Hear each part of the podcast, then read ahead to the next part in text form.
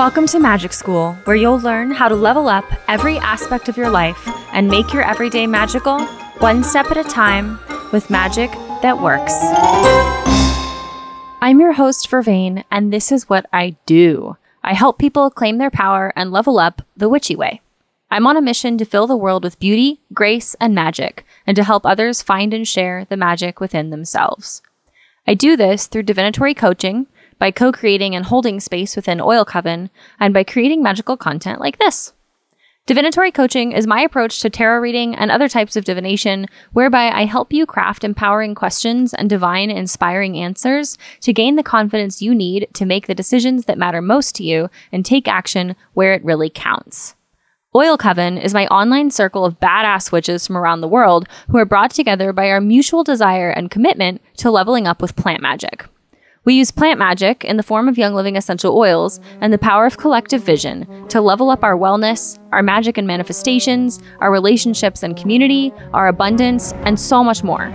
You can learn more about Oil Coven and my divinatory coaching services by visiting my website at vervainandtheroses.com. What's up, witches? Welcome to Magic School. In today's lesson, we're going to be talking about quelling demons. Yay!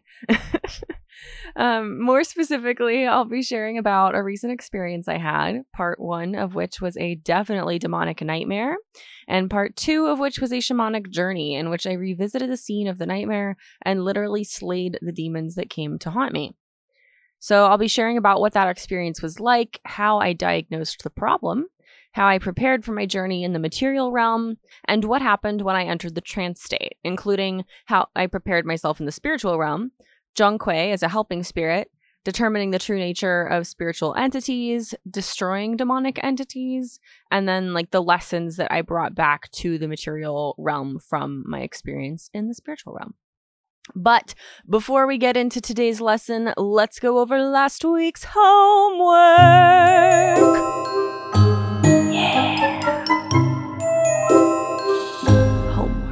So I'm so excited because one of you did actually write to me on Instagram and send me some voice messages about your experience trying your first ever shamanic journey for last week's homework. So you had the person who wrote to me um, chooses to remain anonymous, but is has granted me permission to share their voice messages here. So let's go ahead and listen to what she has to say. Uh, so I did the um uh, the the Lily and Eden meet your spirit guide thing.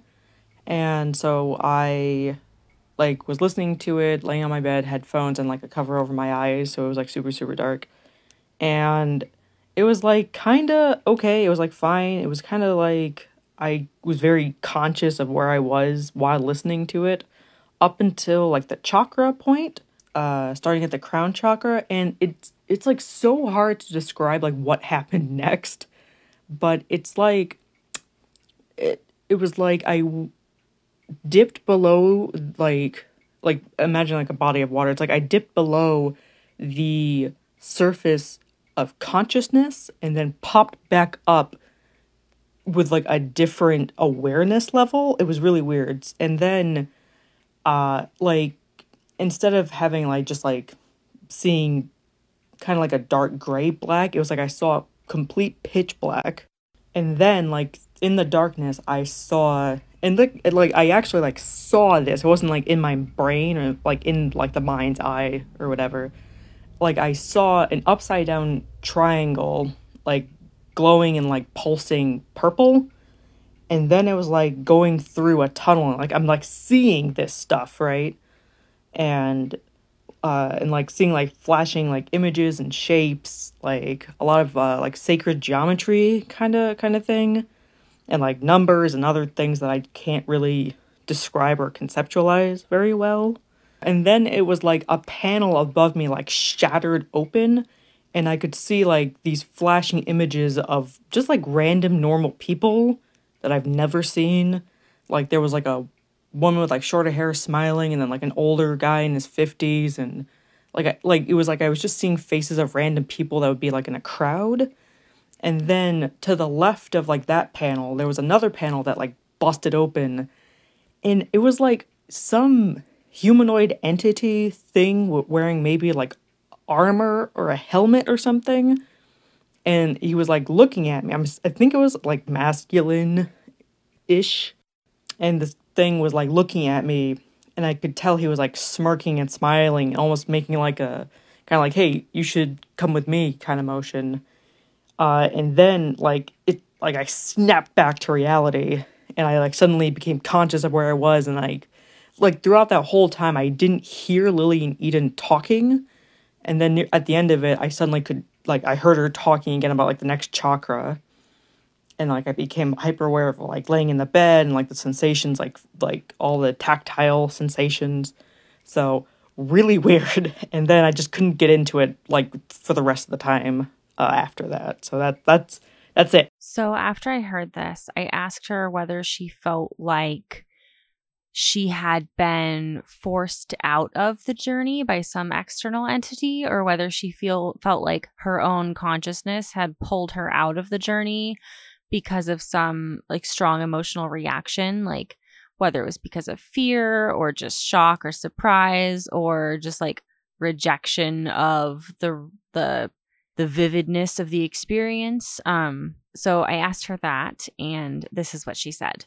Yeah, I think it was like more so me kind of, I don't know, like getting like too, because like I remember like when it like when I saw that triangle appear, my like I had like this back background thought like, holy shit, this is happening! Oh my fucking god!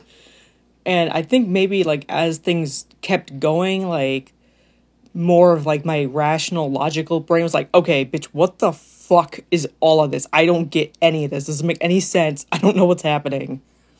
And more so, kind of like, it was like my subconscious was like driving, and then suddenly my conscious brain was like, all right, we gotta, we need to figure this out. We need to analyze it, intellectualize this, because this doesn't make any sense. And given that response, what I told her and what I would tell any of you in a similar situation is that first like that is so cool that she was able to have that experience and and to because she told me not in the voice message but she told me in writing that she straight up didn't believe anything was going to happen when she tried this. Like she tried it. She was open to it but she did not think that anything was going to happen that she was going to see anything at all and or have any like quote unquote journey and was totally shocked when this was happening and um and at how real it was you know? And so what i told her was that i thought that a like that was that is so so cool that you were able to get that far on your very first try. And b like if you know that it was your own emotional reaction that pulled you out of it now that you know that you can take some time in on this plane you know to get comfortable with the reality of the experience and to get comfortable with what happened and to come to terms really is the phrase come to terms with the the process that you're engaging in and come to terms with the reality of the, the spiritual experience that you're having or at least the vividness of it. And you know like i said in the last episode like if you're having trouble suspending your disbelief just tell your inner critic that you know right now you're going to experience it. And then later afterwards you can analyze it and decide whether or not what you just experienced is quote unquote real or not or whatever. Um but you know, let your inner critic sit, come along and sit in the back seat um, and observe. And then after the journey and the experience is over, you and your inner critic can have a little conversation and, you know, satisfy that part of yourself. So, yeah, I would say that if you find yourself in a similar position of being, of, you know, pulling yourself out because of just a strong emotional reaction to what's happening, um, or a strong logical reaction, I guess, or rejection of what's happening, I suppose. That really, really is what it was, right? It was the logical or analytical rejection of what was happening because it didn't align with our material experience, right? And uh, if you find that you're having that same or similar experience, I would just suggest to you that you take some time to journal about it and come to terms with it and try again try again. You know, it's like uh, lucid dreaming, which, like I said, I've I don't have a whole lot of I haven't had a whole lot of success with dreaming, period. Um, but I have had the experience of when I'm when I was trying to learn to lucid dream, of you know realizing like oh i'm dreaming and then getting so excited that i'm like finally realizing that i'm dreaming in the dream that i wake myself up and that's you know that's part of the challenge of it right it's like to control your emotions to keep you from pulling yourself out of the experience because that strong emotional reaction or rejection of the reality of what's happening will pull you out of the experience. And that's what's happening in the lucid dreaming too is like when you're like, "Oh, I'm dreaming," you're rejecting the reality of the experience, right? On some level. And I think when we do that in the journey as well, we're we're rejecting the reality of the journey and pulling ourselves out. So you can take some time to come to terms with it and go back in. And just, you know, go back in and practice and keep going until you get all the way through until you are able to engage with that other world cohesively.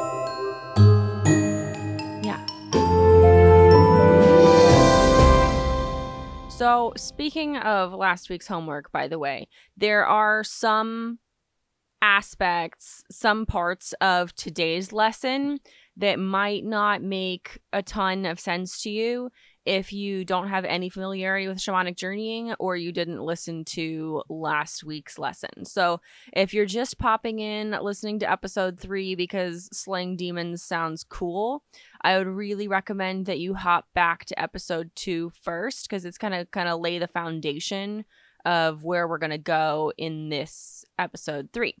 So, um if you want to, you know, if you want to really be able to follow along with the whole slaying demons via shamanic journey, uh, you might want to have a little foundation in shamanic journeying, which is what episode two is for. So if you haven't done that, go back, listen to episode two. I'll wait.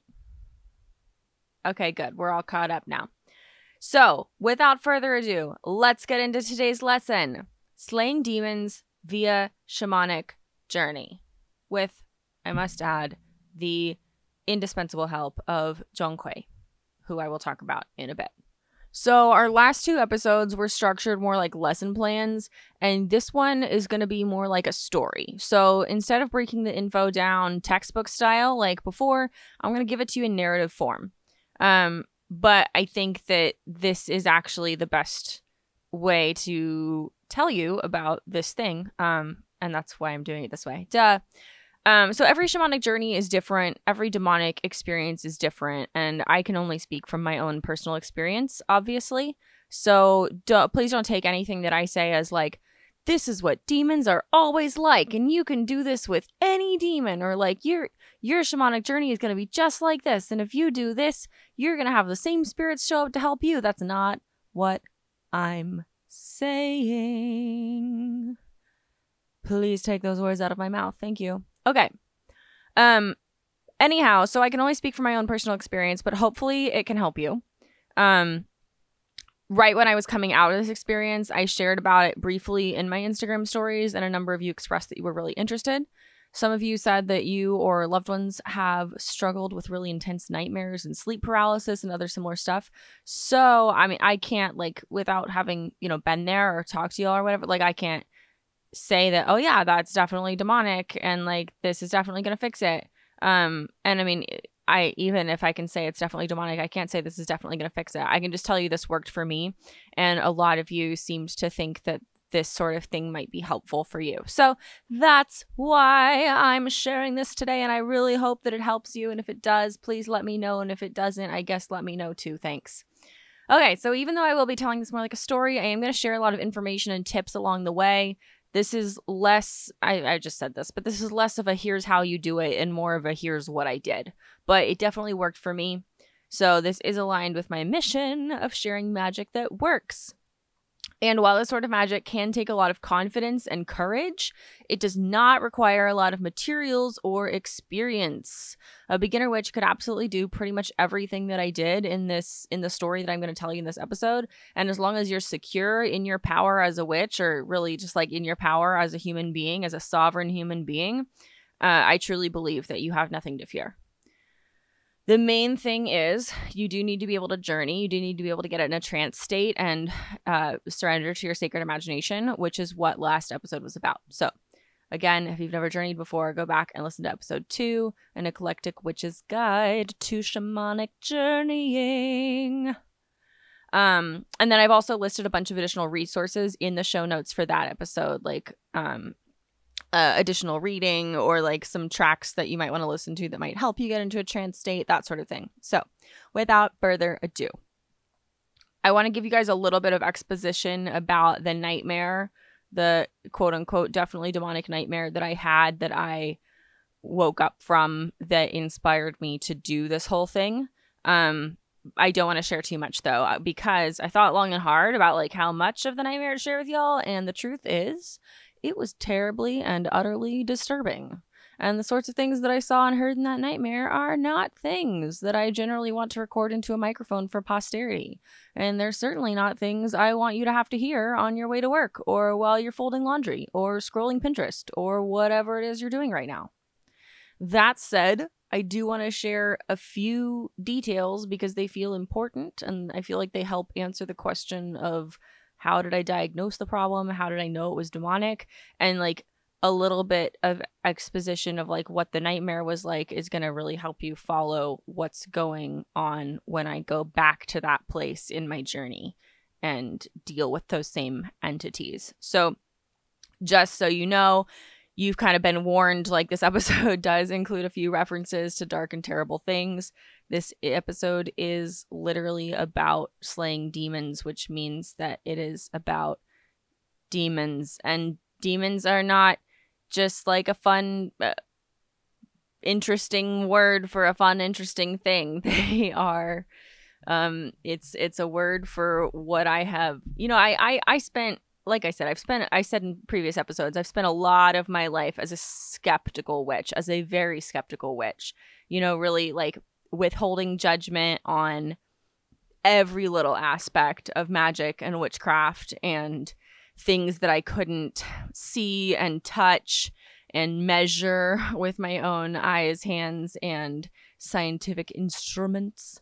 But, um, I've just had after enough years of journeying and enough instances of like s- seeing shit and like having shit happen and like seeing the way that shit manifests. I don't know. Like I just can't not believe anymore. And this is actually maybe I'll do an episode about this cuz I I I'm kind of going through slash like just this week went through kind of a, a crisis of belief i guess. And uh, i'd love to talk about that. But what i'm saying is that i spent a lot of my life not really believing in demons or not really knowing if i believed in demons. But i think when you get to the end of this episode a you'll have a better idea of what i mean by demons. And b um at, at least what I mean by demons, I am definitely certain exists. Um, and I'll give you,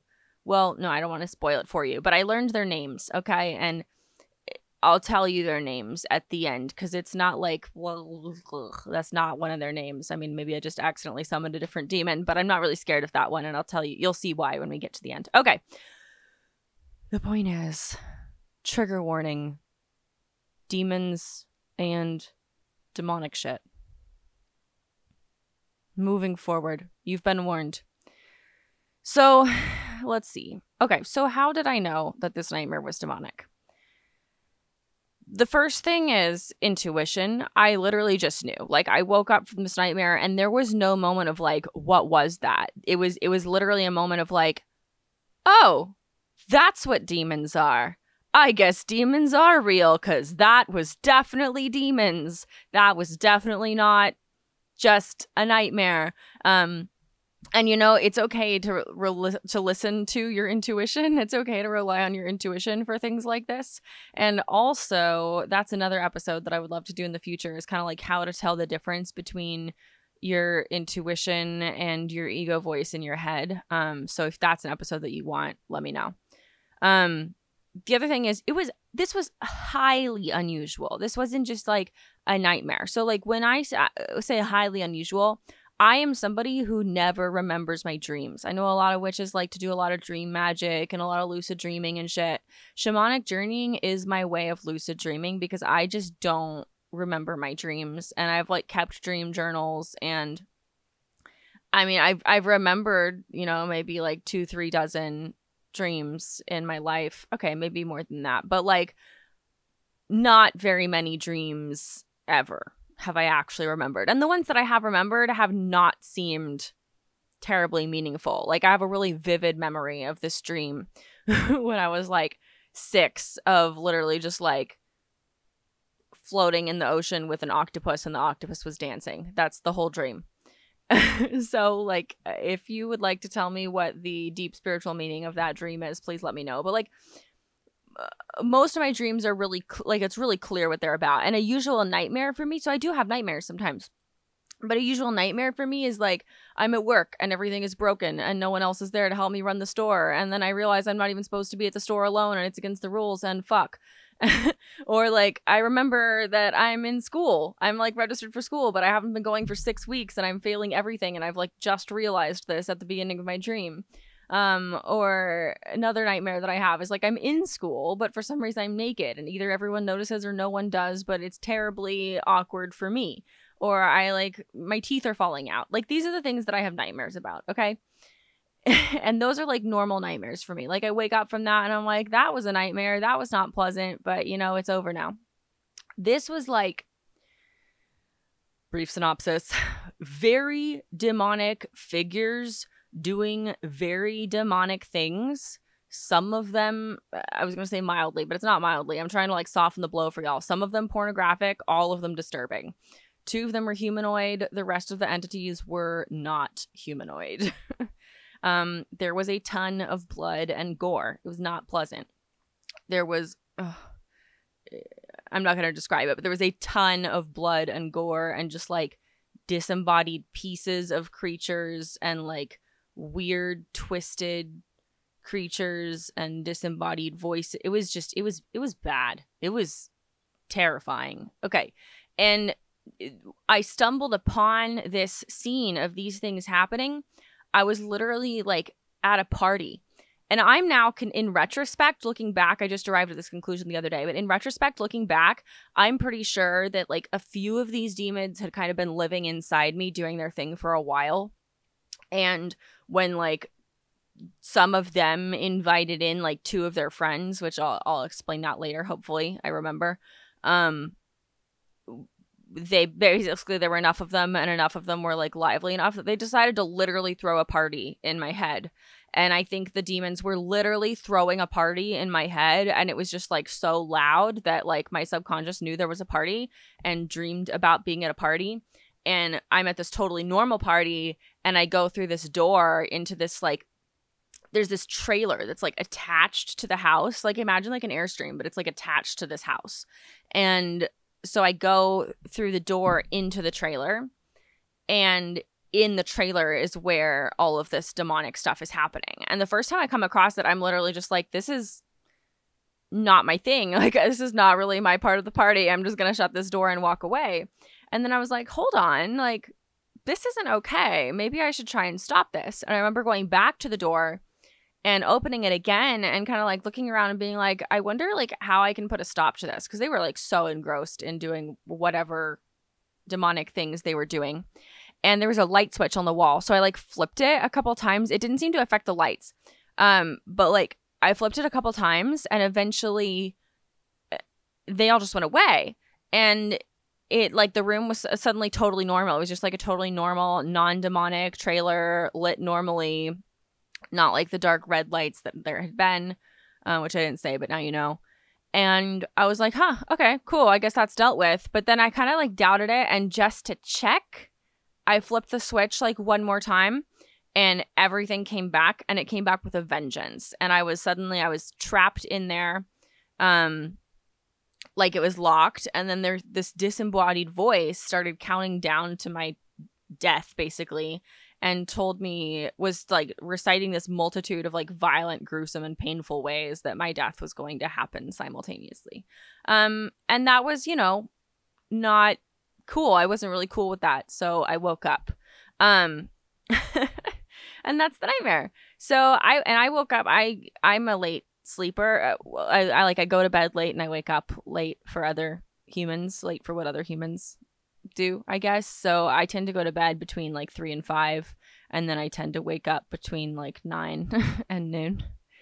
and um, I think I, I went to bed around like 3:34 that night or morning and I woke up from this nightmare at like 7:18 in the morning. So I woke up sat like bolt upright, woke up um at after like three and a half hours of sleep, which is, you know, not enough. Like this was not I don't know. So that was that was that was not normal for me. Um and I I noticed also like what another thing that convinced that like makes me feel like these are actual spiritual entities and not just like my imagination is that they didn't actually like seem to have a problem with me or like want to do anything to me until I threatened their power. Like they were just kind of like living inside me, throwing their party, going about their own business. And I'm sure that it was parasitic in a way. You know, I, I, I can look back and I can see ways in which their presence was negatively affecting my life. Um, and well, we can talk more about that later. But um, they didn't like actively, immediately in the now try to do anything terrible to me until I threatened their power by trying to make them go away with the light switch. Um, so that was that was a red flag. if the scene before me was not enough of a red flag, the way that they reacted to having their power threatened was a big red flag. So I woke up, um, and the first thing that I wanted to know was like, what was the source of the demonic intrusion? Um, although looking back, I'm not sure how much that matters. I think the methods that I used probably would have worked regardless. But I wanted to know, like, was this something within me? Was this something that was like within my home? Was this something that was attached to my husband? Um, and the reason I say that is there were only two things that were different that morning from usual. So because I woke up so early, I woke up next to my husband. Usually he works early. He gets up early. He there are days when he gets up and goes to work before I go to sleep. Um and so that morning I woke up next to my husband. Even when he's off, usually he's like awake and out of bed before I wake up. Um so I woke up next to my husband and he does have a history of of demonic issues, I would say. And he's in a much, much better place now, but um, that does not rule him out as a possibility. And uh, the other thing that was different was that I had had a panic attack the night before. Um, I had found out um, some stuff and I had had a panic attack. And So, just as like a, a, a precautionary measure or like a first step in the process, I smoke cleansed me and my husband and the room as a whole with uh, an herb bundle. And I used a hagstone to peer around the room. So, if you don't know what a hagstone is, I'm sure you guys know about smoke cleansing. I'm not going to go too deep into that. If you don't, just type smoke cleansing into the, the big ass, the big Google. You'll you'll find some stuff. Um, and then a hagstone, for those of you who don't know, and for those of you who do know, you may have heard different things about it. So I'm going to go into what what I have understood about hagstones and what has been my experience with them just very briefly. A hagstone is a stone that has had a hole worn all the way through it by water. So a natural hole worn all the way through the stone by water. You usually find these by creeks, rivers, by the ocean um, by natural bodies of water because that's where the water is going to wear a hole through the rock. And um, I had always heard that you couldn't like look for these on purpose. You had to either like find them serendipitously or be given one. And I'm not saying that that's true for everyone. I'm just saying that like that's what I'd always heard. So that's what I went with. And the one that I still have. Actually, I had never found one. I'd always wanted to find one. And when I finally found one, I found like seven in one week. And like, I swear I was not looking for them purposefully, but I gave away the other like five or six of them as gifts um, to other magical people. And I only kept one or possibly two, but if I kept two, I'm not really sure where my other one is. Um, but I kept one for sure, and I have it like on a chain with my jade knife or jade dagger, which I'll tell you about in a bit um because that also comes up in the story and so that the hagstone lots of people use them for protection or just for good luck but i have always heard that you can look through the hole in the hagstone uh, basically close one eye and look through with the other eye and you can see what I was told was that you could see fairies. You could see into the land of fairy. And I always thought that was really cool. And um, I have never personally seen a fairy through a hagstone. Um, I may not just be a fairy person. Like the fairies may just choose not to reveal themselves to me, and that's fine. Um, but what I have found through various experimentation is that I, as somebody who do not, I do, I can sense energy, like I can feel it with my body somatically, but I can't usually see it. Um, with very few exceptions. Like I've seen, I've seen a couple things with my bare eyes, but generally I don't see energy with my sight. Um, but through the hagstone that I have, I have been able to see energy. I was able to detect a portal in my house with a hagstone, which is another thing that I like feel self-conscious bringing up because I feel that like we start talking about having portals in your house, people are just going to assume you're like lying for attention, but I'm practicing not caring about that. So anyhow, I used it to detect a portal in my house as well as some other like weird AF energetic bullshit that was existing around the portal, presumably that had come in through the portal. Um and that was really like my first experience using the hagstone and having it actually work. Um and so since then whenever I'm like looking for visual clues of energy, I'll I'll get my hagstone and I'll look through my hagstone. So I got my hagstone. I looked through my hagstone just to see what I could see in my room because I wanted to make sure that, like, basically, if this was something that I could deal with by doing a deep energy cleanse on my room, I didn't really see the need to like go in myself and deal with it. Although, still, my intuition was telling me I was going to have to go in myself. So, anyhow, I looked through the hagstone at my room. I really didn't see much. I did see kind of like a fog around the desk that was in the abundance corner of my room which was like super cluttered and that whole corner of the room like I've been on a KonMari journey and I have actually I had actually um done some amount of work on every inch of the bedroom except for the abundance corner with that desk in it. Everything had kind of gotten like shoved in that corner while I was dealing with other areas. And I had known for a while, I'd been feeling intuitively pulled to like get back to that and work on that corner. So when I saw that, I was like, okay, I feel like I'm just seeing this like clutter energy of like, this is what I need to clear out and work through, which I have since done that. So that's really cool. Um, but I didn't feel like that was like a demonic energy that I was seeing. I think I was just seeing the energy of the clutter. Okay, so with the Hagstone, I determined that the problem was probably in me. Um, or at least I was gonna go find the fuck out. Um, but it it was it was in me. Um, but I did smoke cleanse my husband as well, just in case. So that that that blah blah blah blah blah. Okay, so how I prepared for my journey in the material realm after the smoke cleanse and the hagstone vibe check.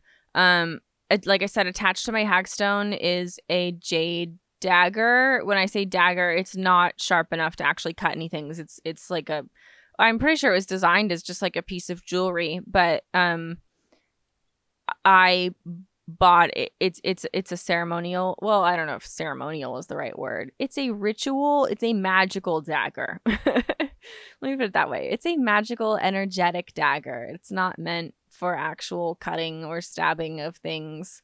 Um, just for cutting and stabbing of demons. So, uh, literally, actually. So, even though I was a little um, iffy on whether or not I believed in demons. I did definitely believe in like dark energy for a long time, um, or in like negative manifestations of energy, I guess. And um, I had become familiar with Zhongkui. So Zhongkui, if you don't know, which you probably don't because most people don't, and I certainly didn't until I got really, really into Chinese tea and started spending a lot of time at a Chinese tea house um, with a man who has a pretty close relationship, as I understand it, with Zhongkui. Um, anyhow, Zhongkui is a Chinese folk god and or a god in Chinese folk religion which in Chinese folk religion they don't really differentiate between like little gods, big gods, humans who became gods, the god. Um, it's it's like the same word for everything. I'm pretty pretty damn sure. Fact check me. Um, so Zhong Kui is actually a human who rose to the level of God through his story, which I'll tell you very very briefly. Um, he was studying. He was he was a student studying for the imperial exams. He wanted to become uh, an official in China, and that's how you do that is by passing the imperial exams. And he took the imperial exams, and he actually had the top score. He came out first. He got he got the best grade in the imperial exams of anybody. Um, but he was denied the position that he should have rightfully earned by doing that uh, because he was deemed too ugly. So basically, they were like, you know, you're really smart, but you're too ugly to actually be an official in the palace. So, no. And there's a couple versions of the story, but the one I'm most familiar with, he protests this by literally bashing his head against the palace steps until he dies. Okay. So that's his like origin story. And then he became really popular. I think it was maybe a dynasty later. I'm not really sure. When the emperor at the time had a dream that this demon basically had like stolen one of his concubines' purses and maybe some like a an instrument or something, I forget. And he had this dream that this little demon was running around with this stolen purse and then this bigger demon was running around after the little demon and like slayed the little demon and got the purse back and like gave it back to the concubine.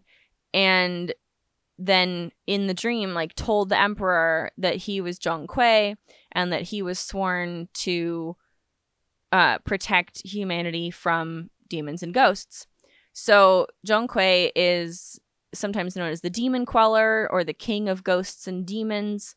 Um, he's a king of hell, basically, and uh, he's he's kind of become a god slash demon who's in charge of all of the other ghosts and demons and in charge of basically keeping the ghosts and demons in check so they don't cause too much trouble for humanity. So, according to this, if you're ever having trouble with ghosts and demons, Kui is sworn to protect you from that. And um, from as far as I can find, I mean, I think it's it's always a good idea to have a ongoing respectful relationship with any spiritual entity you plan on ever asking favors from. Um, but similar to so Guanyin is another um, Chinese folk deity, I guess, um, or Chinese Buddhist bodhisattva, depending on your source. Um, who I work with, and I've done a lot of research on this because it, there was definitely a, a bit where I felt like both called to work with these spirits and also like, do I have any right to work with these spirits? Like, these are Chinese. I'm white and don't know my roots. Like, am I allowed to do this? And the truth is that in both of their stories, so A, like, no Chinese person has ever indicated to me that they would have any sort of problem with this. Um, and B, that, um, so G- Guanyin, it's literally part of her story that she is sworn to help. Like, she, it is in the nature of her being. If anyone, no matter who, if anyone calls her name in prayer, asking for mercy, she will grant it. Like, that she cannot help but do that. It's in the nature of her being. Um, so you know, there's nothing in there about like if Chinese people um ask beg for mercy, then she'll help Chinese people with mercy and compassion. Um, it, it, that's not what the story says. Um, and same with Zhong Kui, like he's not the mercy and compassion one, he's the demon hunter, the demon quell- queller, the king of ghosts and demons. But like, there's nothing in it about like he's sworn to protect Chinese people from ghosts and demons. Um, like they may have better luck working with him just because they're more familiar with him. But as far as i can tell um and i say this like because like chinese people haven't had a problem with it but also like guanyin and zhong kui have not had a problem with me working with them. They've been very responsive to me. Um and zhong kui actually like i did not ask him to show up. I actually like I didn't expect him to show up because I actually haven't had um I haven't spent time the last time that I worked with Zhong Kui, I had spent a little bit of time before like becoming familiar with him and pouring tea for him and like looking into like how could I honor him and work with him. Um and then I just kind of I I had like one experience and I fell out of it and I didn't really think about it again. Demons weren't really a problem for me personally. Um it didn't come up again. And that was when I had bought before was when I had bought this jade dagger. Now I looked, guys, I looked for the source and I could not find anything about why I might have chosen to get a jade dagger to represent like d- for, for demon slaying with Zhong Kui. I I cannot find any information about that. But I swear to you that the only reason that I bought this jade dagger was because I had read something somewhere that made me feel like that was a demon slaying tool and I feel like it was something about Zhong Kui, but it may not have had anything to do with Zhong Kui. But I read something somewhere. Okay, guys, I can't find it it may not have been i mean like uh, you know it wasn't like i found many sources that agreed on this but it was like i found one thing and i was like you know this resonates with me. Let's let's do this. Let's see what we can find. So i found this little jade dagger. I'll put a picture of it like in the blog post with this episode. Um but it uh and i have it on a chain and on the other end of the chain i have the hagstone so those are kind of my like ghost hunting, demon slaying, dark energy, problem solving tools. Um, and I just have them on a chain together, and that's just how it works. So, anyhow, preparing for my journey in the material realm, I went, I, I had this dagger with me. I made sure to have this dagger with me. I had already gotten the hagstone, and I just, when I went into the journey, I just like held these on my center basically like i just had them on the center of my body and i held them Okay, so I also, before I went in, I slathered myself in White Angelica. White Angelica is an oil blend that is well known among oil witches for uh, energetic protection. Um, it's basically like wearing a full body. If you if you like put it on your body, or if you put it on anywhere and just like wait for it to be uh, dispersed through your body, um, it's basically like wearing a full body armor of white light, and it feels ener- energetically and spiritually it feels amazing. It also smells really good.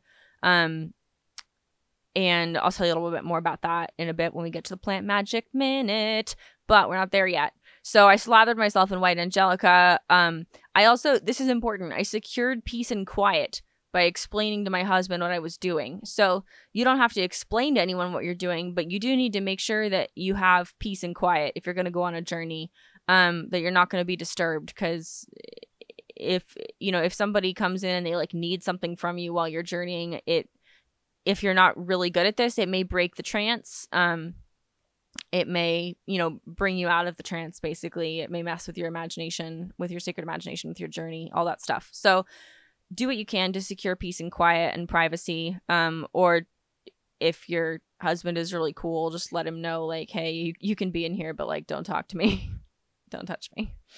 Um, which is basically what I said. And he's he's really cool. So, uh, and then I started up a good long drum track on YouTube and began to enter the tra- trance state. Um, the drum track I usually use it's like a three hour long YouTube video, and um, obviously I never use the whole thing. Well, maybe not obviously. Someday I may use the whole thing. I've never yet used the whole thing, um, but it's uh, it's really great because it's just open ended. I'm not worried about getting cut off, you know? I always know that I'm going to have time to complete my journey before the track is over, and that's really important to me. Um, also, again, if you don't know what I'm talking about, please go back and listen to episode two. Okay. So, um, oh yeah, and that's also where you should go if you want to know about like how to enter the trance state, because I talk about it in there. Okay, so next I told you that I would tell you what happened when I entered the trance state. So I've told you how I prepared myself in the material realm. Um, now I'm going to tell you how I prepared myself in the spiritual realm because I did some other stuff.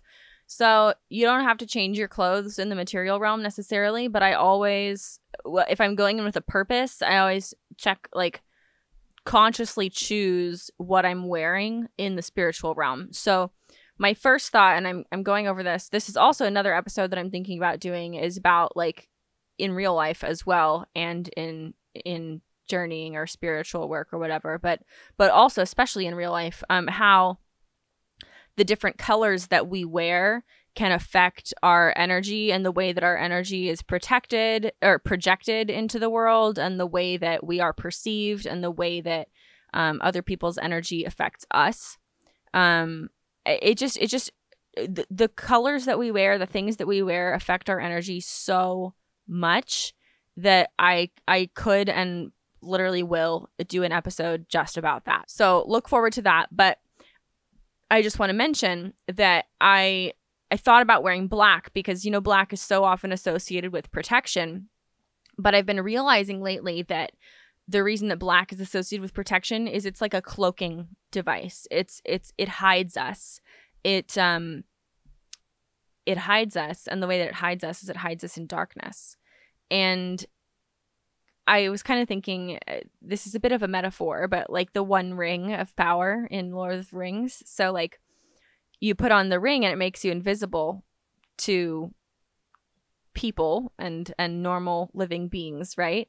But as you become invisible to those beings, you become extra visible to the spirits and the forces of darkness, um, to the powers that are attached to the ring.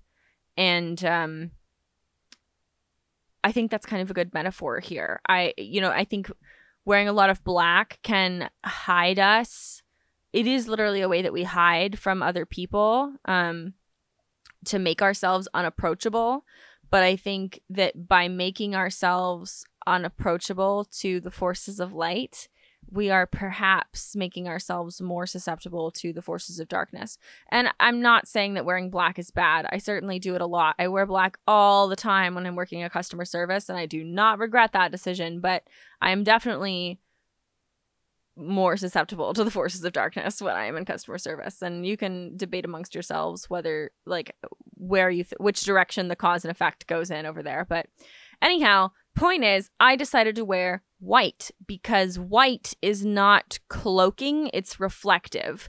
And white reflects light that destroys darkness. And I have just definitely, like, when somebody wears white, they shine brighter, literally physically and also spiritually and energetically than when the same person wears black.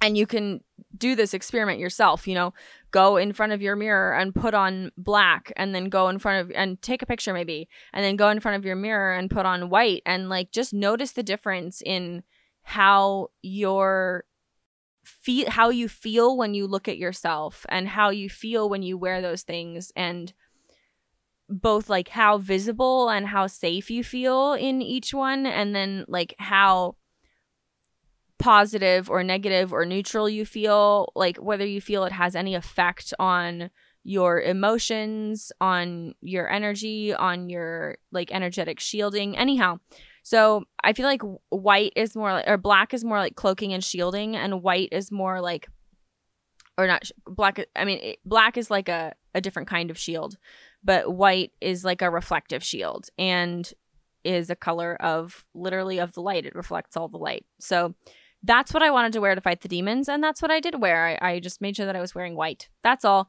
That was a long TED talk about wearing white, but um, I'm going to give you an even longer TED talk on that in a future episode. okay, so that's the first thing that I did when I entered the spiritual realm. The other thing that I did, so I told you in my last, uh, in lesson two, that um, I have this place that I always go in my shamanic journeys. Not always, but often. Um, one of the spirits that I work with the most is Odin, and and I've just kind of defaulted to going to what I call Odin's castle. Um, and I, I he may have other castles or other homes. I don't know, but like this is this is where I met Odin the first time. Um, it's where I can go to find him most of the time and it's also it's it's like my home base in the spiritual realm like I have a I have a room there and shit and it's it's great. So I went there and I'm in like the the atrium, I guess. Um where and my tiger is there by the fireplace. So I went and I checked with my tiger and I got a big tiger hug. My tiger is one of my main animal guides. And um, I almost went demon hunting with my tiger because I kind of like, you know, we got together and we're like, you know, we're tough. We could handle this. We could handle this. And we had the energy and I was like literally like on my tiger's back, like ready to go. And then I we were just like, you know, or I maybe it was me, I don't know. I was like, you know, I kind of feel like we have the right attitude, but I would like a little more guidance. Like, I don't actually know what I'm doing, and I would just really like some guidance from a spirit who can, like, talk to me. My tiger has a very comforting and protective presence, but has never spoken words to me. Uh, maybe some other people have animal guides that speak to them. I don't. Um, so, but I did get a lot of comfort from my big tiger hug, so that was good. Um, I waited for Odin or for like any guide who was willing to help me, and Odin might have showed up at one point, but if he did show up, he just kind of gave me this look that was like, "This is not my thing." Like, I see what you're doing. I see what you're here for. I commend you, but like, I'm not the person to help you with this. Um, I don't really do the whole demon thing, and um, I'm like, okay, cool. But I remember there being like nobody there at this point, and um, I felt like no one was coming because I was scared. They like they could tell that I was scared, and they were like, "Oh, she's not like actually ready to fight these demons so like why bother trying to help her if she's not actually ready? And i just straight up shouted to this big empty room it's time for a plant magic minute Plant Magic is all about energetic protection. Whether you're getting ready to slay some demons or you're an empath venturing out to buy groceries, we can all use some energetic protection. Whenever I have to spend time in large crowds, expose myself to negative people, or, you know, slay demons, my go to plant magic is White Angelica. White Angelica is an essential oil blend specifically formulated to neutralize negative energy and protect the spiritual body. It contains black spruce, coriander, hyssop, and sandalwood to cleanse and purify, myrrh, geranium, rose for spiritual protection, and bergamot bergamot, ylang ylang, and melissa to uplift and nurture the spirit. I just put a few drops in my hands, spread it over my body from head to toe, and envision myself surrounded by white light, like full body spiritual armor. Then I say, I am guided and protected. If you need this plant magic in your life, visit my website at vervainandtheroses.com slash shamanic journey. There you'll find more information, including the link to purchase this blend and become a member of Oil Coven. That's it for this Plant Magic Minute. Speaking of plant magic, this podcast is sponsored by Oil Coven. Oil Coven is an online circle of badass witches from around the world who are brought together by our mutual commitment to leveling up with plant magic. We work with plant magic in the form of young living essential oils to level up our wellness, our manifestations, our relationships, abundance, and more. When you join Oil Coven, not only do you get a 24% discount on all Young Living products, you'll also be invited to exclusive Facebook groups, events, and more. We have several online events each month, including Coven exclusive moon circles and potions club meetings, and sometimes we throw tarot tea parties. We also hold classes on things like crystals, runes, affirmations, and how to use them in tandem with plant magic. It's so much fun. Joining Oil Coven is as simple as saying yes to plant magic. There's no starter kit required, and you never have to sell unless you want to. Join Oil Coven to begin leveling up with plant magic today. To learn more and see our schedule of upcoming events, visit vervainandtheroses.com slash oilcoven. And I just straight up shouted to this big empty room and I just started yelling and I was just like, of course I'm scared, but like I'm fucking here. I'm gonna do the thing. Like this is fucking demons. In I like uh, yeah. Of course I'm scared. If you'd seen the demons that I'd seen and woke up from the nightmare that I woke up from, and you'd heard this disembodied voice counting down to your death and all the terrible different ways that you were gonna die in your nightmare, like you'd be fucking scared too. Okay, so don't fault me. But like even though I'm scared, I'm here. I'm here to do the thing. I'm here to hunt down the demons and slay them. And it's okay that I'm scared. I'm still ready. And basically, like, as soon as I said that, Zhong Kui appeared. Like, I don't know if it was even like still yelling. Um, I just remember like yelling to this big expanse of a room. And as soon as I was done, um, noticing that like Zhong Kui had showed up right behind me. And like I said, like I wasn't really expecting him to show up because I hadn't spent time like honoring him or anything in a long ass time, but I guess Um, I, I guess he liked my speech. I don't know. Anyhow, um, he showed up, and I have notes here to tell you who Zhong Kui is, but I already did that. Okay, so the first thing that I did actually when I saw Zhong Kui was um, I I thanked him for coming, but I checked his ID. So I talked a little bit about checking Spirit ID in episode two, but I'll just I'll just review real quick. Um, so like just to be safe, you know, I was like, "Hey, Zhong Kui, like thanks for coming." Um, but also like I know you'll I know you won't mind because you're the demon queller, so like you know all about how tricksy demons can be, but I need to make sure that it's really you. And um he was cool with this. Uh but I like took a step back and I pointed at him possibly with my jade dagger. I don't know. This is in the spiritual realm. I don't remember. I didn't actually use the jade dagger in the spiritual realm. Um, I may have held it for certain things. Uh, I may have held it later when I was using the sword. I'm not sure. Um, but just having it with me in the physical realm felt like really positive and protective. Um, but I pointed at him for sure in the spiritual realm. I pointed at him and I said, I command you to reveal your true self or I command you to reveal your true identity, or I command you to re- reveal your true form. I don't remember. Maybe it was identity. I don't really don't remember. I don't think it really matters. Um, self, identity, form, name, kind of same thing. Um, true is the key word. and uh, nothing changed. So, and I, you'll see later, like I, I've had experiences where I make this command to a spiritual entity and they do change. Um, and that is a red flag. Um, I mean, sometimes it's.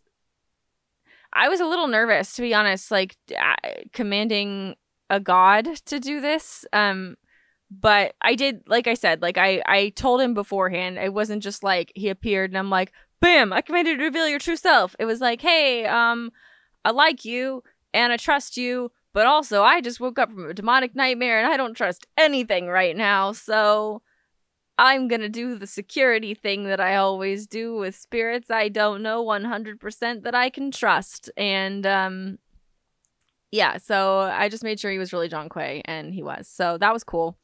Um, and uh, then I, you know, I expressed my gratitude again, and I asked for his advice slash help. Um, I was like, hey, this is what I need to do. Um, like I, I had this demonic nightmare you probably already know, and like I need to go like slay some demons and shit. Are you down? And he was like, Yeah, I'm down. And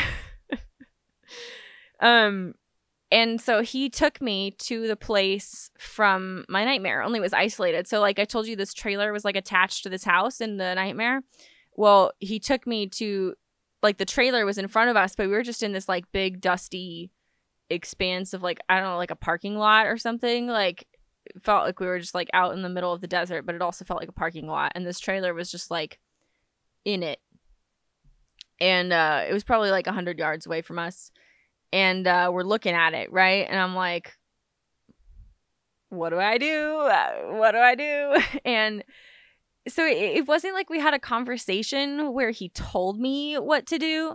It was like with him being present, I knew what to do. And I just like knew things that I did not know consciously before things that i had never really like thought of before things that i i guess like i you know i have some contextual background information where like if i'd been feeling really creative i guess i could have put together some of these ideas but i i don't feel like i did. I feel like i was guided to put these things together in ways that i hadn't understood before and that i wouldn't have thought of myself. So um anyhow uh, so it was like with him being present i just knew what to do. Um it was it was like he was guiding it was like he was guiding my intuition if that makes sense.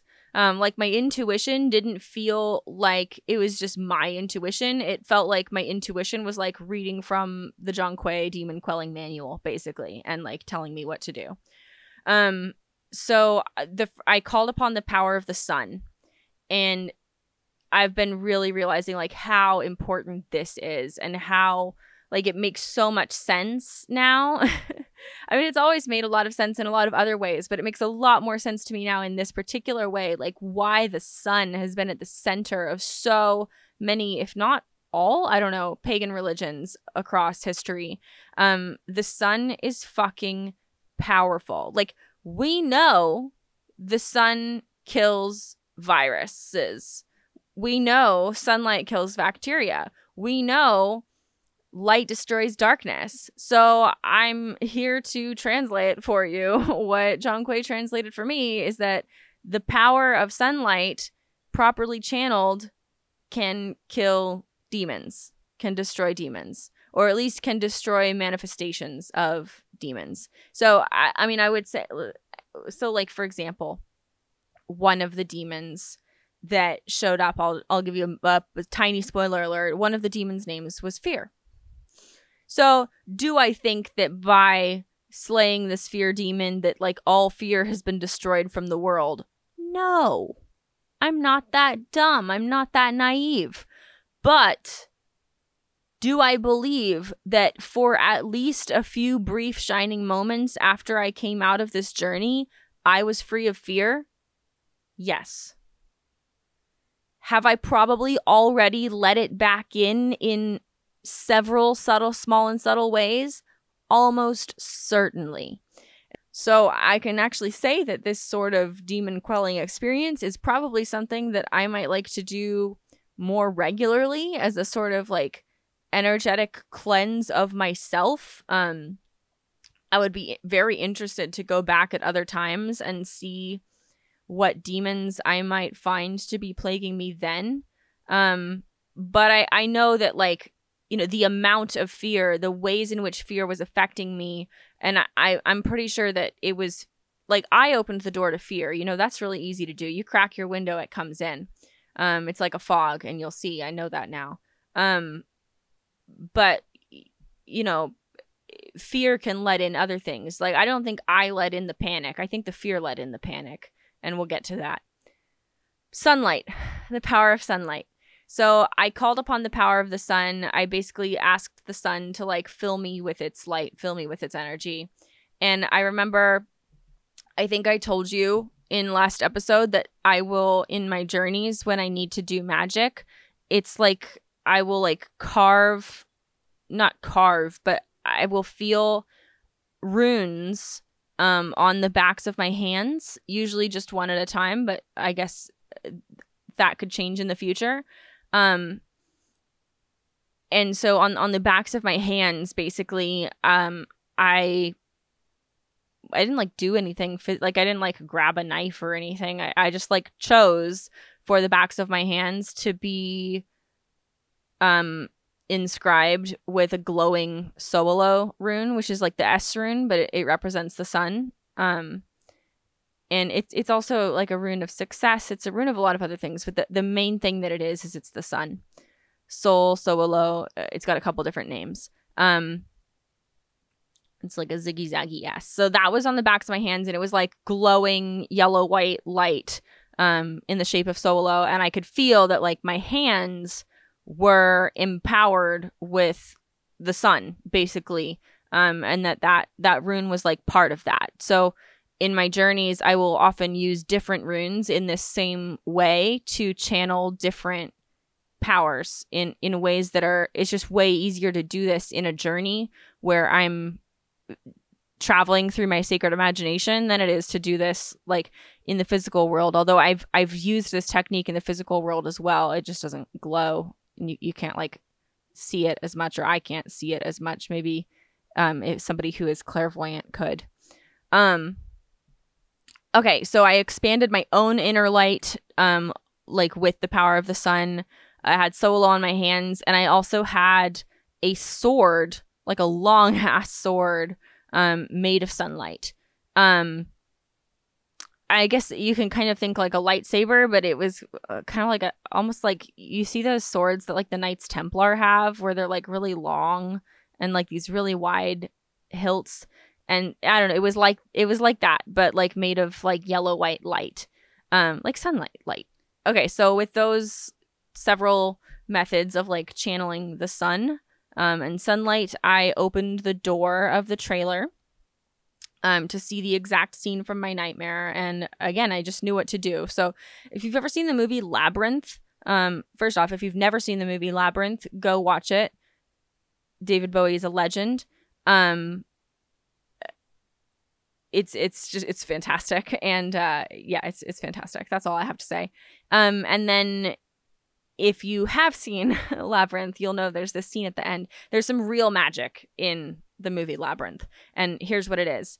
Um, the phrase "You have no power here," you have no power over me. That is real magic. So I opened this door and just like glowing, right? I say to all the demons in this trailer who are still like doing their thing. Um, but now there's instead of like the darkness of the party coming through the door, um, there's like all this sunlight from this big ass desert coming in the door. And so they're kind of like, it kind of breaks their mood, you know? Um, and I just look at them and I say, You have no power here. You have no power over me. Like, we're in my head. None of this happens without me. None of this happens without my permission.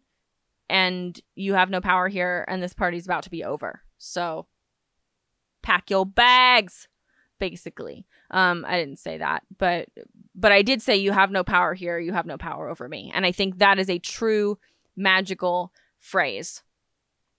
Um and then so to each of the demonic forms which i didn't describe to you before but um I- i'm just going to refer to them a little bit here. Um to each of them in turn i pointed at them I don't remember if it was with my finger or with the sword, but I pointed at them and I said, I command you to reveal your true form.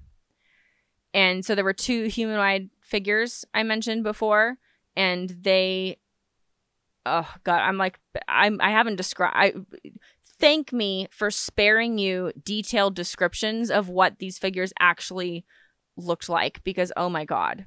Talk about demonic. Okay.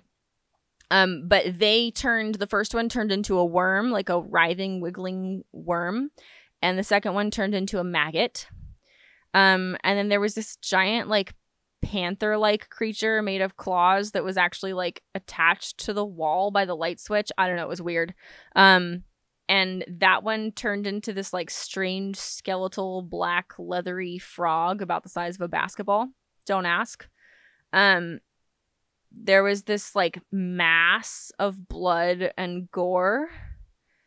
Um and that became it was literally i'll just tell you it was literally like a bathtub of blood with like claws like black panther claws and paws like floating in it.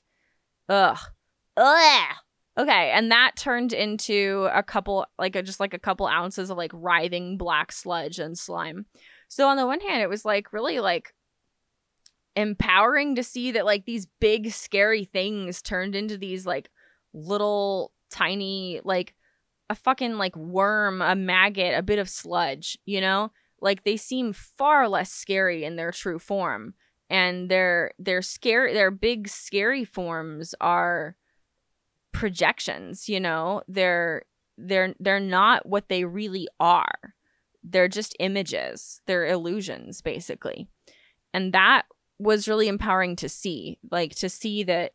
And I, I, I bet that the power of light also really helped to, the power of sunlight also really helped to um force them to reveal their true forms. Like i don't i didn't try to do this in darkness but i don't know if commanding them to reveal their true forms in darkness would have worked. I suspect that the sunlight it might have worked but i suspect that the sunlight is an important ingredient in this here. Um even if i had done it in darkness i would have wanted to like invoke the power of the sun.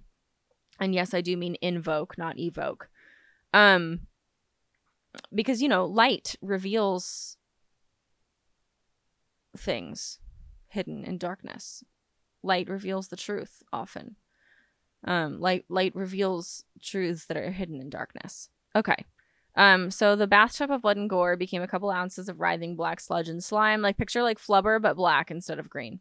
Um, and then there were I, I so I did that and I just felt like I was missing something because that was like all of the things that I could see in the room that were like clearly demonic um, but I just remember feeling like I was missing something. And I was like, oh, maybe it was the disembodied voice that had talked to me at the end. Like, that might actually be the most powerful thing here and the easiest to miss because it's not visible.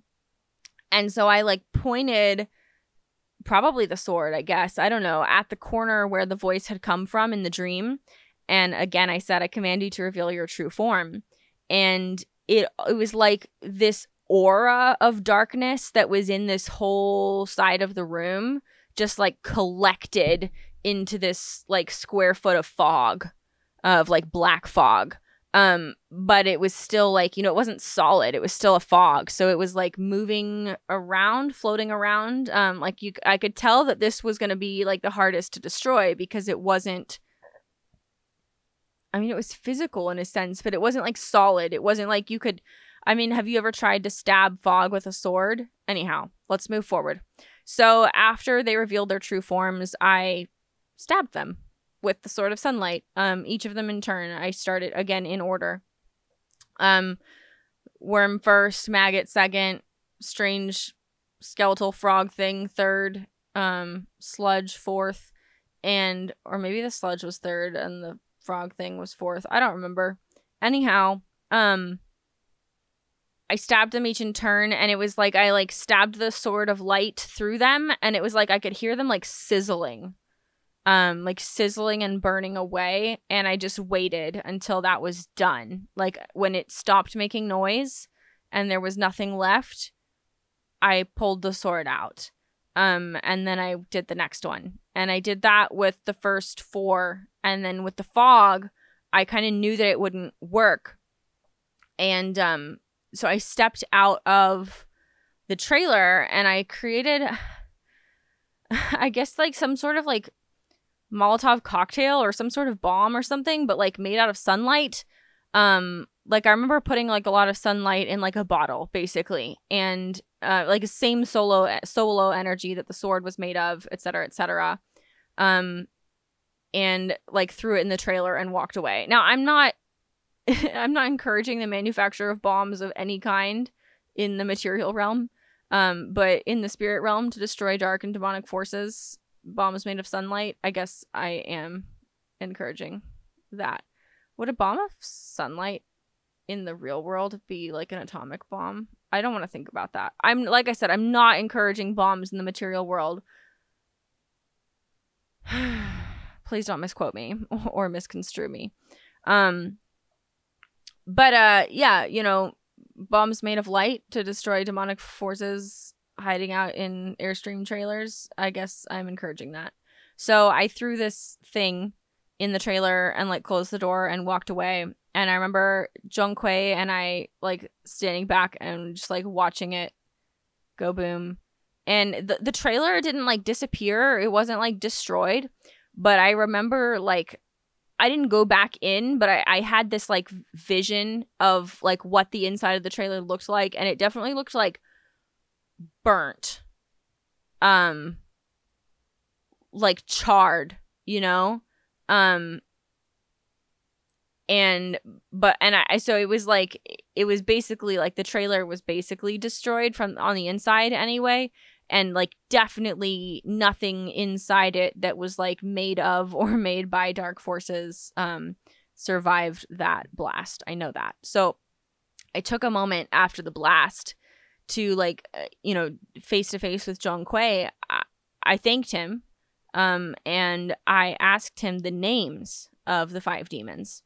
Or i guess technically i was really dumb and i actually only asked for four of them. I forgot about the black sludge. That one kept like uh, evaded my attention at that moment. Uh, but I did go back later. I went about a week later. I went on another journey, and um, I was there for something else. But I went and I visited Zhong Kui, and I asked him what was the name of the fifth demon, and and he told me. So, but I would recommend asking all at once if you do something like this. Um, or I su- I don't know. I suppose you could probably ask the demons themselves. I don't know if they would tell you if they would like to tell you. I don't know. I didn't do that.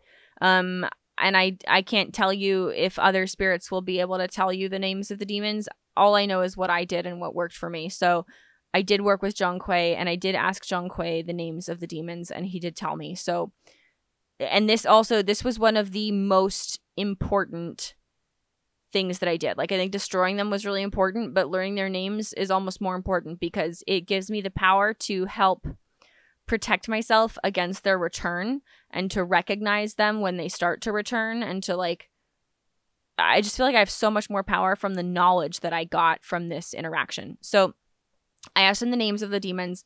He told me that the two humanoid demons that became a worm and a maggot were lust and pleasure. But I got with the pleasure one, I specifically got like the translations in the moment of like people pleasing and comfort. Um, and with lust, I've been thinking about this a lot and I've been thinking of it in terms of sensation seeking. So, lust in the classical sense is a form of sensation seeking, but there are lots of other forms of sensation seeking that I and probably you and many other people um, will do that that anyhow that that seemed much more relevant to me. So that when I think about that, that makes more sense to me. Um, and and I'll uh, I want to like interpret more of this for you in a bit, but I'm running out of time. Um, when I say run, running out of time, I mean I like have to like actually like get ready for work and go to work. But maybe I'll come back and record um more of this later if I don't feel like I finish. Um, so the first two were lust and pleasure, but I got translations for those, right? And then the thing that became the leathery frog thing, um, that one's name was Panic. And also when I got their names, they were like in all caps. Like they were spoken to me, but I could just tell they were in all caps. So in my notes, they're in all caps. Um, the fog was fear. Um, and then, like I said, I actually forgot to ask the name of the fifth demon, the sludge, uh, which is kind of hilarious because when I went back a couple days later to ask, um, the name that I got for it was self sabotage, which is like, wow, of course, self sabotage would be the one that I forgot to ask about. That's like a, another manifestation of self sabotage, right? Is like forgetting to get the name of the self sabotage demon. Anyhow, um, so I thought that was really, really, really, really interesting. And I've had so many reflections on that since this journey that I would love to share um, in a minute if I have time. Um, so I thanked Zhong Kui and we returned to the castle um, before I left the journey.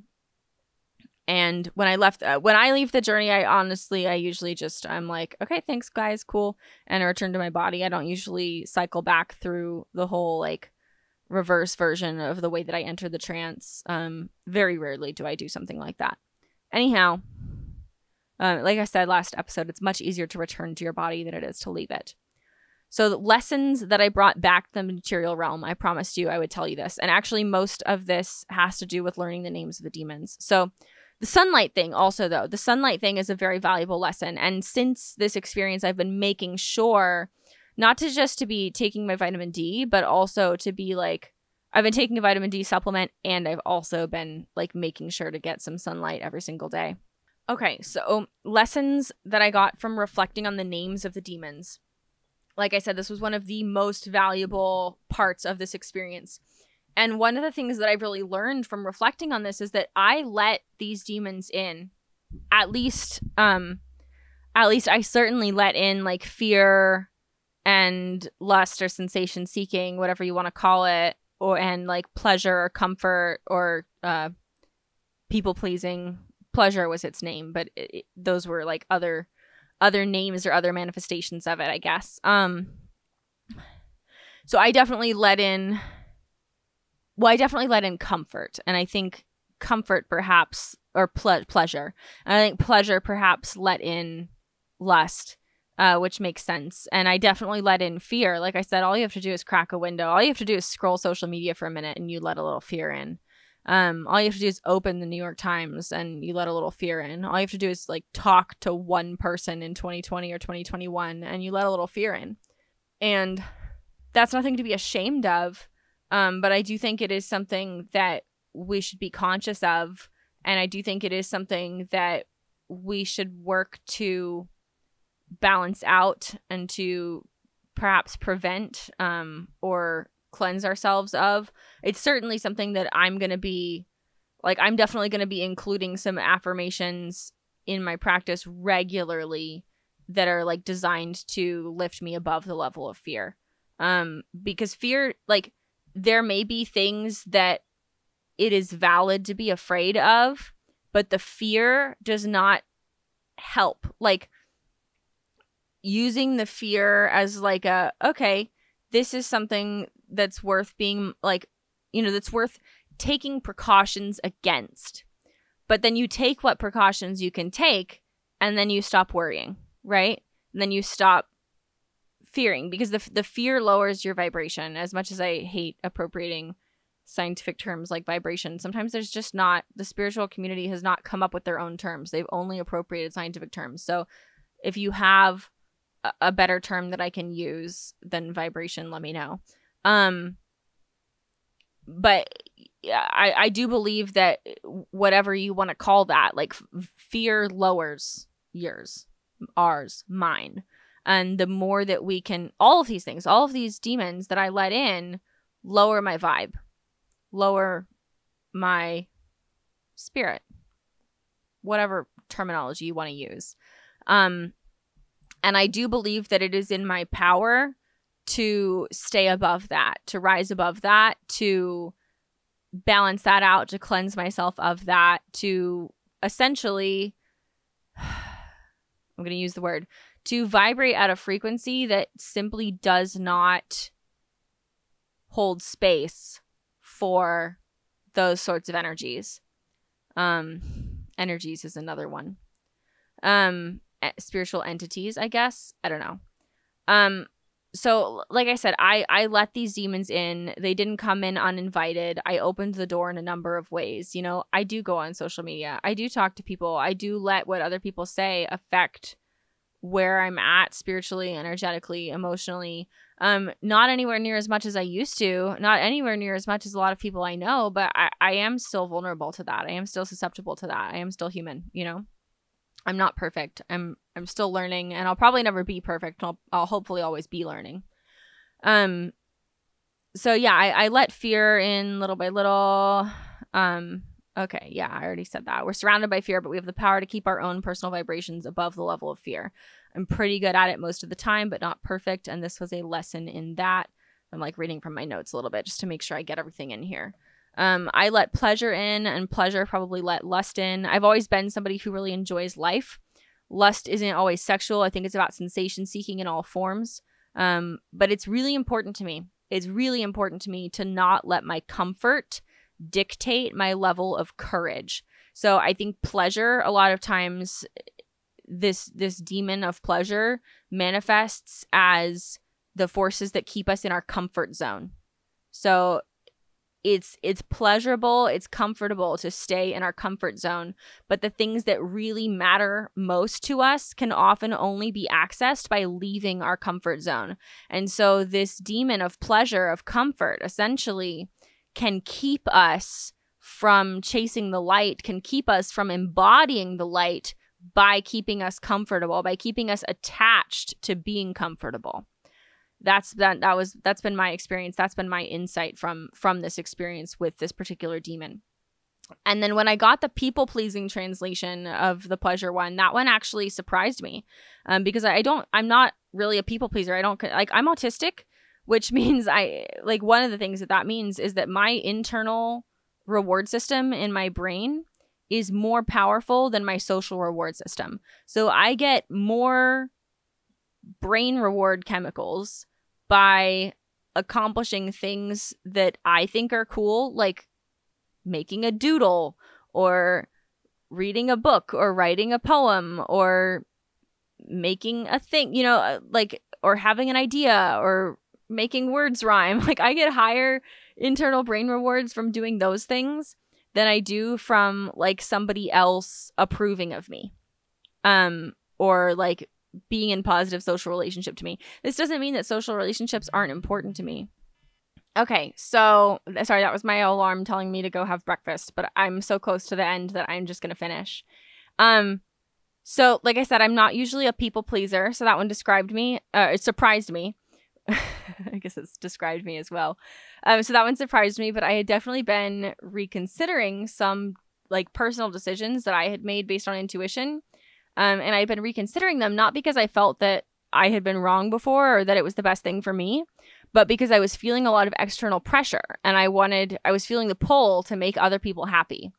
So this, and I was like still like seriously considering that when I had this experience. So the fact that this pleasure demon was translated for me as people pleasing, people pleaser, people pleasing, that was a real like um wake up call because I had been really close to feeling like maybe I should just do this thing to make other people like you know to to please my parents to please my family to to get their approval also. You know part of it was like it would make them happy but like a big part of it was like i wanted that approval back. And um this was a real wake up call that like that is not how I need to be making decisions about my, that is not how I need to be making my personal decisions. Um, things that like literally don't even affect these people. Anyhow, so um yeah, so that was definitely a powerful reminder to trust my intuition and not let other people dictate my personal choices. The self sabotage one is really interesting. I actually have a song I wrote, although I've never performed it on social media. I don't know if I ever will. Um, it's called Tragic, but there is a line in it and when I found out that this demon was called self sabotage, I immediately thought of this because the line is These are my pet demons, self sabotage and despair. They live inside my head. Sometimes they're all that I can hear. And this was a line that I wrote like into, you know, a lot of times when I'm writing songs, like things just flow out. You know, I don't always know even like what they mean at the time. And um I mean, I think I had like some intuitive understanding of what it could mean, but I don't think I understood that as being like literally real.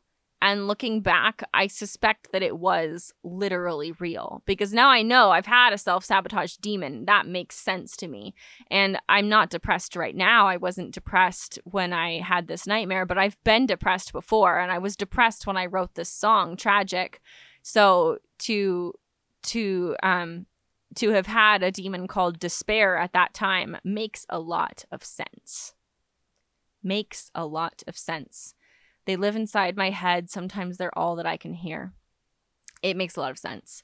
Um, so yeah, I know that self sabotage is something that I struggle with, and also it's rooted in fear, right? So for me, it all comes back to fear because like when we sabotage ourselves, usually we're we're sabotaging ourselves from reaching big new goals that would require us to level up and we're scared of the leveling up. We're scared of how it's going to change us to have to level up.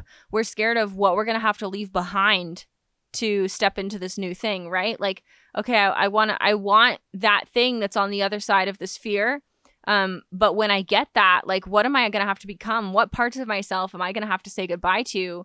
What friends am I maybe going to lose? You know, what, what approval am I going to lose? What, uh, all sorts of these things. You know, there's all sorts of things that we lose, that we shed when we level up, that we leave behind in the layer of the spiral beneath where we're going next, you know?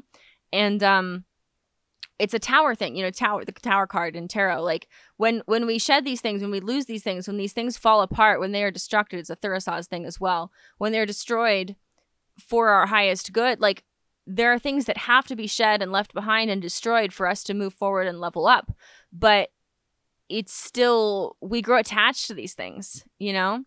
And just because we know that it's good for us and we know that it's the right thing doesn't make it easy. Um, and some people never never finish leveling up, never actually get to level up because they're too attached to these things that they would have to leave behind, that they would have to shed, that they would have to destroy. And that brings me back to comfort and pleasure. And the question of like, is what you want more important than your comfort, than your pleasure, than staying comfortable? Is this thing that you want, that you're manifesting, that you're that you have to level up to get, to achieve, to do, to be, is that more important to you than your comfort and your pleasure? Or is your comfort and your pleasure more important? So that's a question I'll leave you with. Um, okay, so yeah, it all comes back to fear. Um, and I, I really believe like fear is the easiest one of these demons to let in and i really believe that fear let all let a lot of the other ones in um comfort as well of course or pleasure probably let let the others in as well um but yeah you let fear and pleasure in and the rest come naturally um so um yeah so the lessons that i take back are be really careful what influences you allow into your mind into your life. Um remember that you are in control of what you expose yourself to. So set and enforce clear boundaries. And for me this is this is meaning like setting and enforcing clearer boundaries around how i will and will not spend time on social media.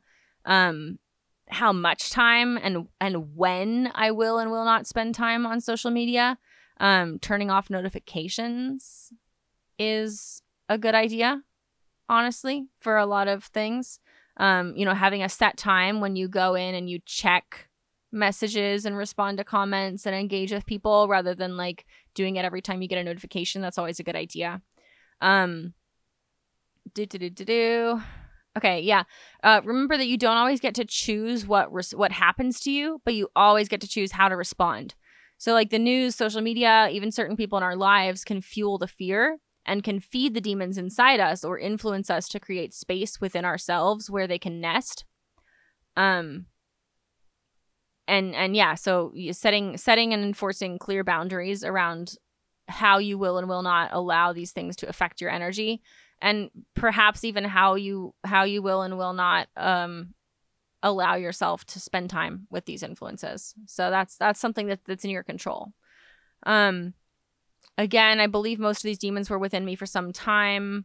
Um, and once panic was there, they basically decided to throw a party. Like I said, I had had a panic attack the night before this nightmare. So I, I do think that was like, I do think that was pretty much the final straw.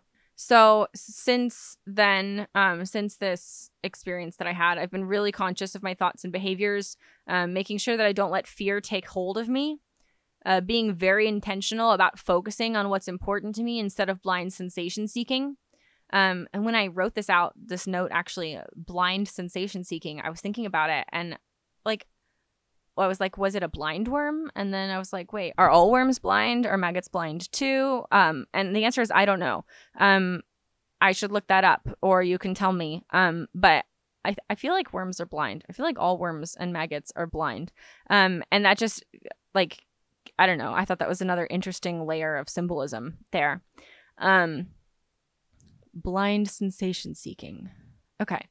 So, um, oh yeah. Also, by the way, thank you to Focus Pocus, um, which was featured in the Plant Magic Minute on episode one. This podcast would not be happening without it.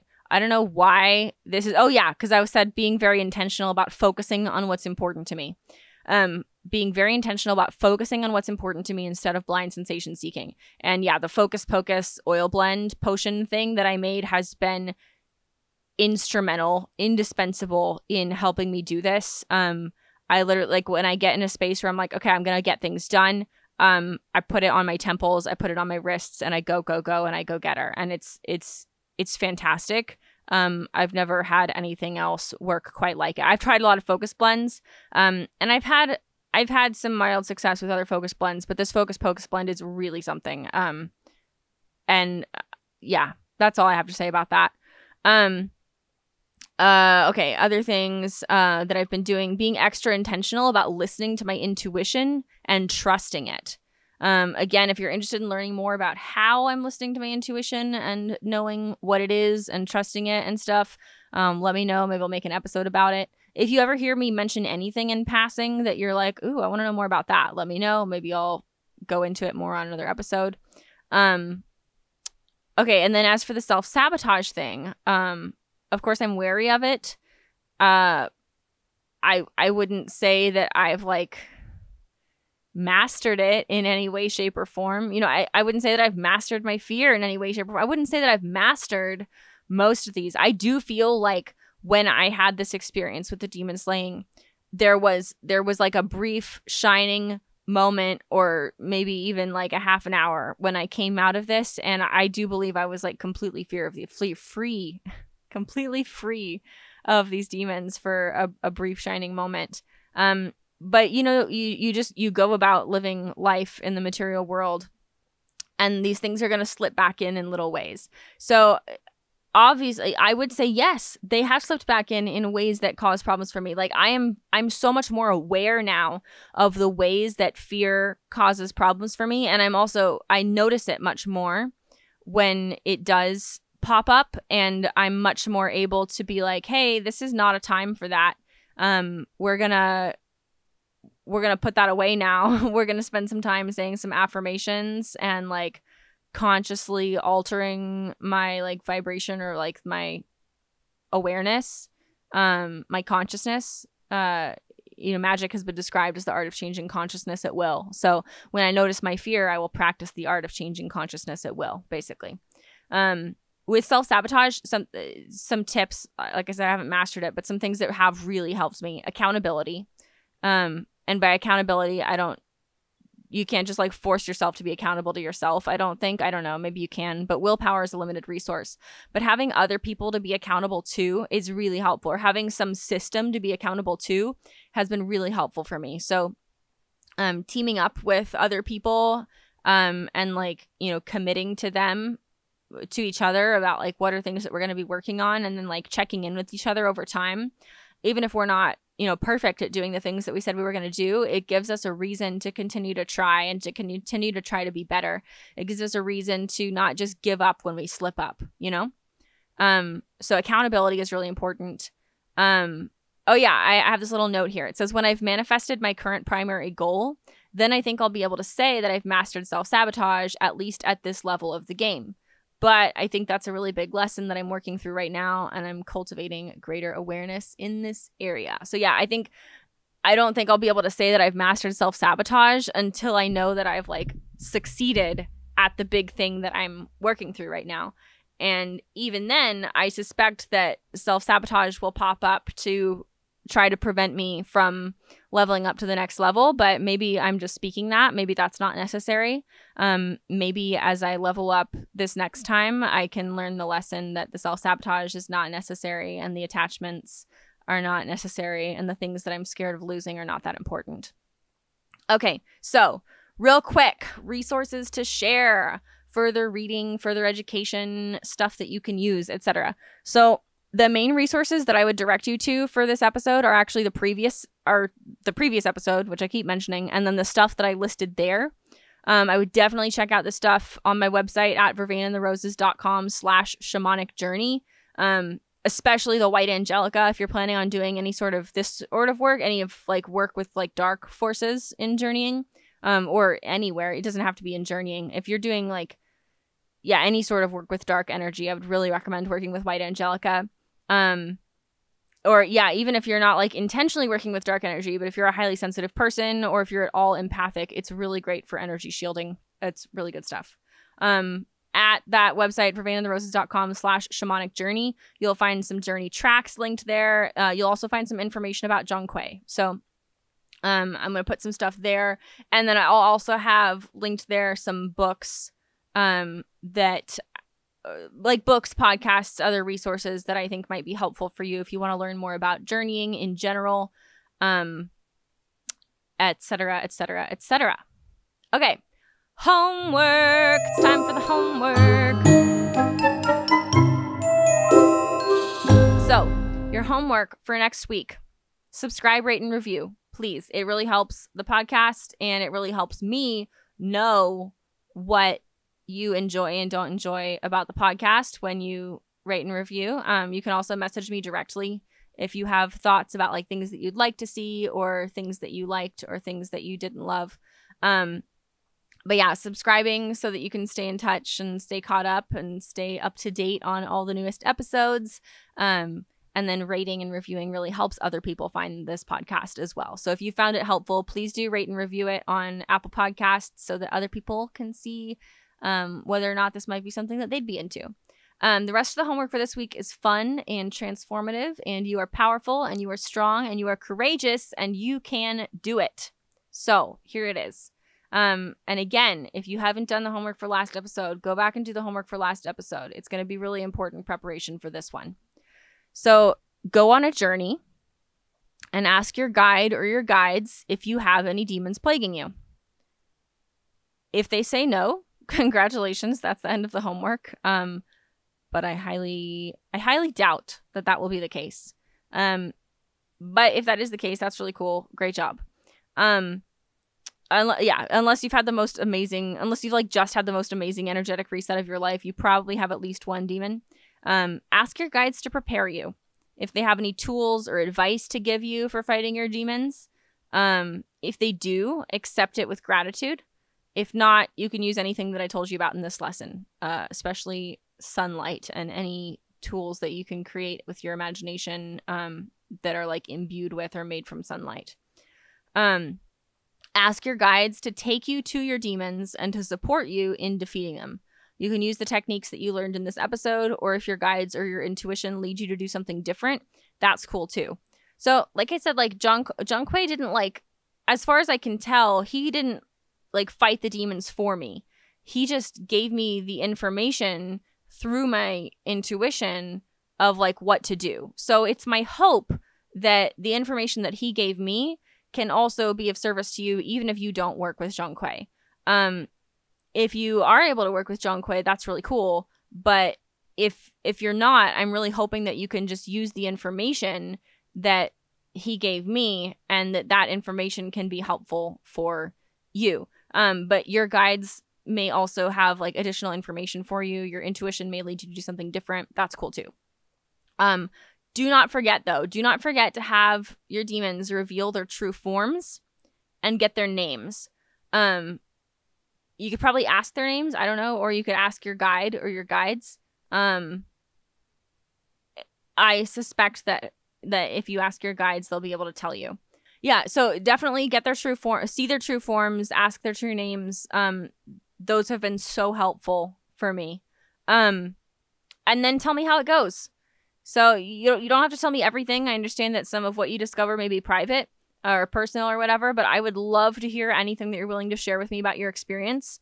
Um if you share with me, please let me know if you would prefer to remain anonymous because I would love, love, love, love, love, love to share about y'all's experiences and any questions that you may have on next week's homework review. So if you send me a, a story or a question or whatever, um, I I am liable to select it to mention it in next week's homework review. Um, just let me know if you would prefer to be anonymous or not. Um, if you don't tell me, I'll probably say like this is from whatever your name is. Um, uh, but if you tell me that you want to be anonymous, then I will say that this person wished to remain anonymous. But this is the story that they shared. So that's that. And I hope to hear from y'all this week about your experiences fighting demons. And uh, yeah, if you have stories that you want to share with me, you can contact me through the contact form on my website, uh, vervainandtheroses.com uh, or I'm working on getting one up at welcome to. So by the time you listen to this, I may have one up or not, not sure. Um, you can contact me via email at vervainhellsdaughter at gmail.com. And you can contact me on Instagram at welcome to magic school. So that is how you can get in touch with me and how you can submit your homework. um, you don't have to submit your homework, but it would be really cool. I would love to hear from y'all. So I hope you do the homework. I hope it goes well for you, and I really hope to hear from you. And uh, most importantly, I hope that you learned something new today. If you did, I would love it if you would take a moment to share what you learned on Instagram or wherever you're active on social media and tag at Welcome to Magic School um, so that someone else can benefit from your learning too. I should be clear, you can tag at Welcome to Magic School on Instagram, but that's the only place where Welcome to Magic School has a social media right now. So Otherwise, you're just gonna have to tell people how to find us. Um, but I would love it if you would share what you learned and tag me so that somebody else can benefit from your learning too. If you haven't yet, please don't forget to subscribe, rate, and review Welcome to Magic School on Apple Podcasts. You can stay up to date and be a part of helping other witches expand their magical knowledge too. Thank you so much for listening. Have an absolutely magical day, and I will see you next week on Welcome to Magic School where you'll learn how to level up every aspect of your life and make your everyday magical, one step at a time, with magic that works.